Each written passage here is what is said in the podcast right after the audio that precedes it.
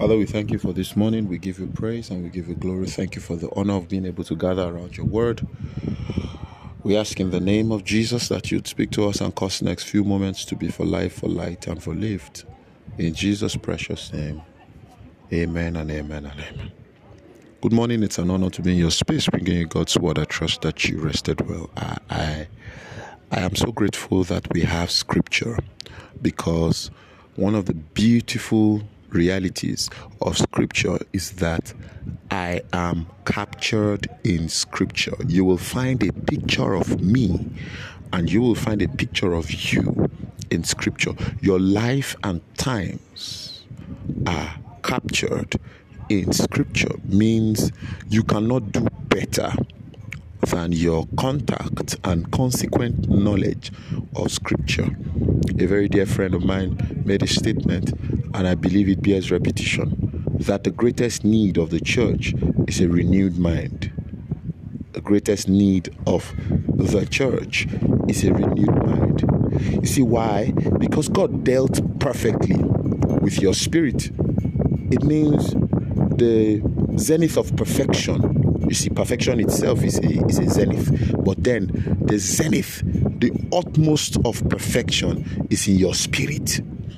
But the bridge between everything that has happened in your spirit and what you experience in the physical is a renewed mind. Is a renewed mind. You see, until you renew your mind with scripture, you cannot see your own picture in scripture. The process of renewing your mind is deliberately discovering the picture that God has painted of you in scripture. And a man with a renewed mind is a man with a transformed life. Your mind renewal is your life transformation. Now, I said all of that to say we are so grateful that we have scripture. We're so grateful that we have scripture. So every contact that we have with scripture is an opportunity to paint the pictures of our realities.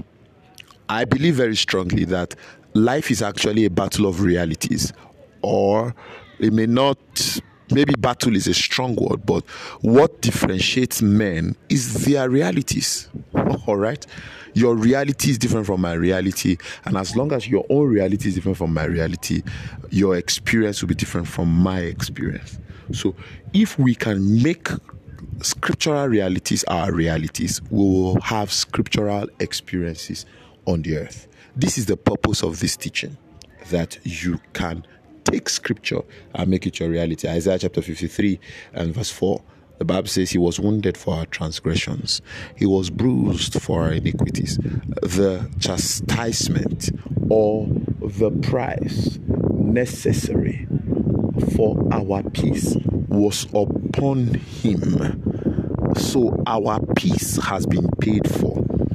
Uh, uh, we have been talking about redemption and its value, redemption and its meaning. The meaning of redemption is that your peace has been paid for. You have peace with God through our Lord Jesus Christ and access by faith into this grace.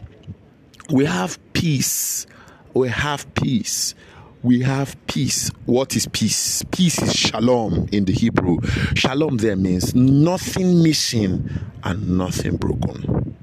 We have peace with our God. We have peace with our God. God holds nothing against us and there is nothing that he has not given to us. Redemption means that he that spared not his son but delivered him up for us all, how shall he not with him also freely give us all things? Redemption is First Corinthians chapter 3 and verse 21. All things are yours. All things. All things are yours. All right. Nothing is missing nothing is broken. And the Bible says in Isaiah 53 that it was paid for. The chastisement, the punishment needed. Your peace was earned by punishment, and that punishment was upon Christ.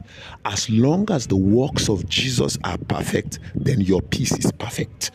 So, redemption requires that as you continue to look into the perfect law of liberty, you are enjoying. Redemption is perfect freedom Redemption is perfect freedom.